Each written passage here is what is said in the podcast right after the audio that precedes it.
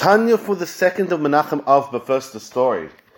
In a Farbrengen on Sukkot, the Rebbe once um, said said uh, uh, an explanation from a different, a non-Chabad um, Hasidic group, and the Rebbe said like this. He said that it was the it was the passing away of, of that particular tzaddik that had said this explanation, and the Rebbe said that if you look at the Tehillim, chapter Kuf Chavav, chapter one twenty six, you'll see the very famous um, Tehillim that David HaMelech talks about Mashiach, and he says that when the Jewish people come back to Tzia and come back to Zion, I don't want to translate that, but you know, that's a literal translation. Then the no, then the non-Jewish people will say Oz. Then in the time of Mashiach, they're going to say Yomer Agoim. The, the non-Jewish people are going to ask Higdil Hashem Lasis What deal is it that made the Jewish people so great during the times of Mashiach? How did they arrange to do this? And so the Rebbe qu- quoted this tzaddik and continued and said, the reason why the, the, the reason why the Jewish people have this, they'll answer, Higdel Hashem imonu. Hashem made us great. The reason why Hashem made us great, Shahayinu Samechim. Says Hayinu Samechim. Shahayinu Samechim, because we were happy. Explained the, explained this tzaddik that because the Jewish people were happy during the darkest times of the Golos, that's the reason why when Mashiach comes, we're going to be elevated so much. The Rebbe ended off in the Farbrengen, after quoting this incredible explanation, he said, the truth of the matter is this doesn't come from a Lubavitch source. And the Rebbe said, but it's a true, it's a very, very true statement. And the Rebbe said we should, we should, we should grab this because this is such a true idea of being joyful even through dark times. The Tanya until now has been explaining the, at the very end, the idea of having the lower level of tshuva and the higher level of tshuva. And the higher level of tshuva is a joyous experience, but the lower level of tshuva is a is a broken experience. It's an experience where a person's you know um, contending with his sins, contending with his with his deficiencies. But explain the Rebbe, in order to be able to reach the higher level of tshuva, you first have to reach the lower level of tshuva.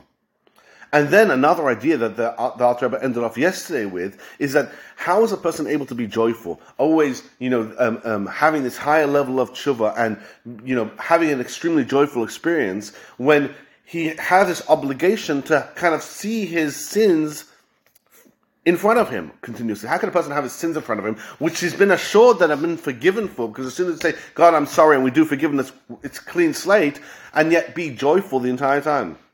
And Alter explains that this will help a person to be joyful. Why? Because when things happen in this life that are difficult, just like we spoke about in the story, the person will be able to say, wait a second, I'm not such a perfect person.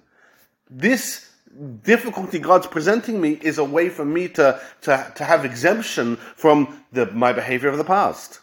And therefore, a person will be able to be joyful, saying, listen, God loves me so much, He's giving me this situation. Of course, we shall only have revealed good. Very interesting. One final note before we, before we start the final chapter of, of the third book of the Tanya is that the Rebbe expected us to have the higher level of tshuva, to focus on the higher level of tshuva nowadays.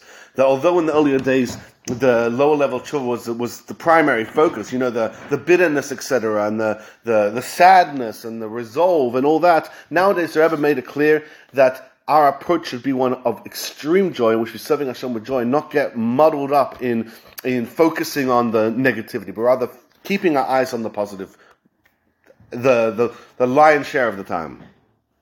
Chapter twelve. The The reason why we can have joy during the suffering of the body,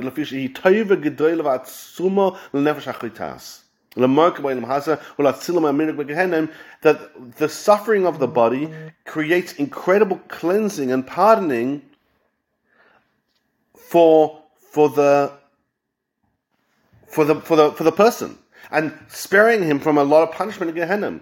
But the Alter says this is even more so nowadays.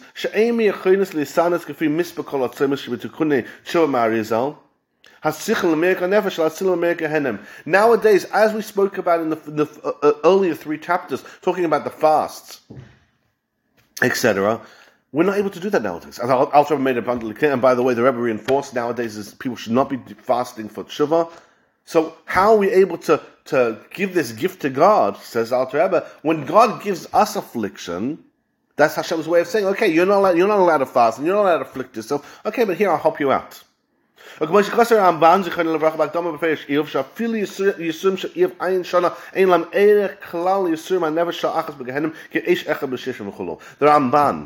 with a nun at the end, explains in the introduction to Iyov, a man who suffered exceptional sufferings, he was tested by God to an extreme amount. God was wondering, is this, is this man um, on the level of Avram? So he tested him. And he passed a lot of tests, but he wasn't on the level of Avram, Avinu.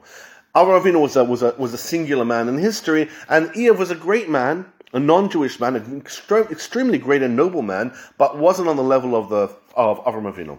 But the tests and all the suffering that he had during the te- during the test, the Ramban writes, it's barely a comparison to the types of suffering that that a, that a soul could experience in Gehenna. That even the fire that we have here, the hottest fire, is only one sixtieth of the of the fire of Gehenna. Of Gehenna. So then you ask yourself, so what difference does the punishment over here make? It's barely going to be any different. It's, it's only going to take off a tiny fraction of an amount of Gehenna. So why should he be so joyful? Punishment's punishment. If if the punishment of the next world is so so intense, well then all the punishment we experience seventy years worth in this world barely will make a dent in that. Says Alter Rebbe, no, doesn't work like that. This world's foundation is on kindness. And a tiny bit of suffering in this world redeems a person from a tremendous amount of suffering in the next world. So it's not commensurate in the slightest, as we're going to give an example in a moment. The, the tiny little bit of suffering here gets rid of a, a, a massive amount of suffering in the next world. It's not the same equal measure of punishment here, equal to the same amount of punishment in the next world. Be'eretz Tefach, lefi hiloch gal gal shemesh alafim milim. Says a classic example where you can see, you know, the difference between this world and something far away from this earth, let's call it, is that the, if you look at a stick and you stick it into the ground and you watch the shadow move, you know, you watch it for an hour and you see the shadow's moved a few millimeters from where it was an hour earlier. Now, anyone that knows a touch about astronomy understands the movement of the sun compared to that one few millimeters that are moved over the hour, it, it's not commensurate in the slightest. Oh, it's moved hundreds of miles, thousands of miles, all in the, the tiniest fraction of movement on this on this earth. Because something so far away has to move so much more, and yet the impact over here is a tiny little amount. Same thing. Says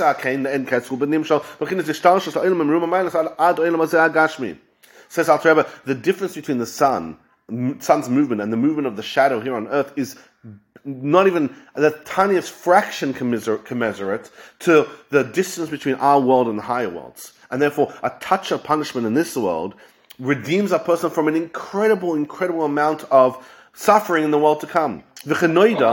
וכנוידע ממה שקוסה בזה הקודש, מעניין עליאס אוילמס על יוינים, בסוסת לסעת וקובס אוף אחד בן יוינה, אי צר, גם לסמך על קיימס מלכה. So, says the Alter Rebbe, Says the Alter Rebbe that the, the, the impact this world can be seen in another direction. That when one person brings a tiny little um, um, bird on the Mizbeach to Hashem, bringing a sacrifice, say, well, how big of a deal could that possibly be? we're going to explore this idea again later on in the Tanya. But how big of a deal could that possibly be, bringing one tiny bird? Is it really going to make a difference to all the heavens? And the answer the Alter Rebbe says is absolutely yes. What do we see? We see the impact here compared to the impact in the higher worlds is, is, is not commensurate. And so too with any any other of the positive mitzvahs, like the Arizal explains, well, tiny little impact here creates a massive balloon of, uh, of, of energy, an explosion of energy in the higher worlds. It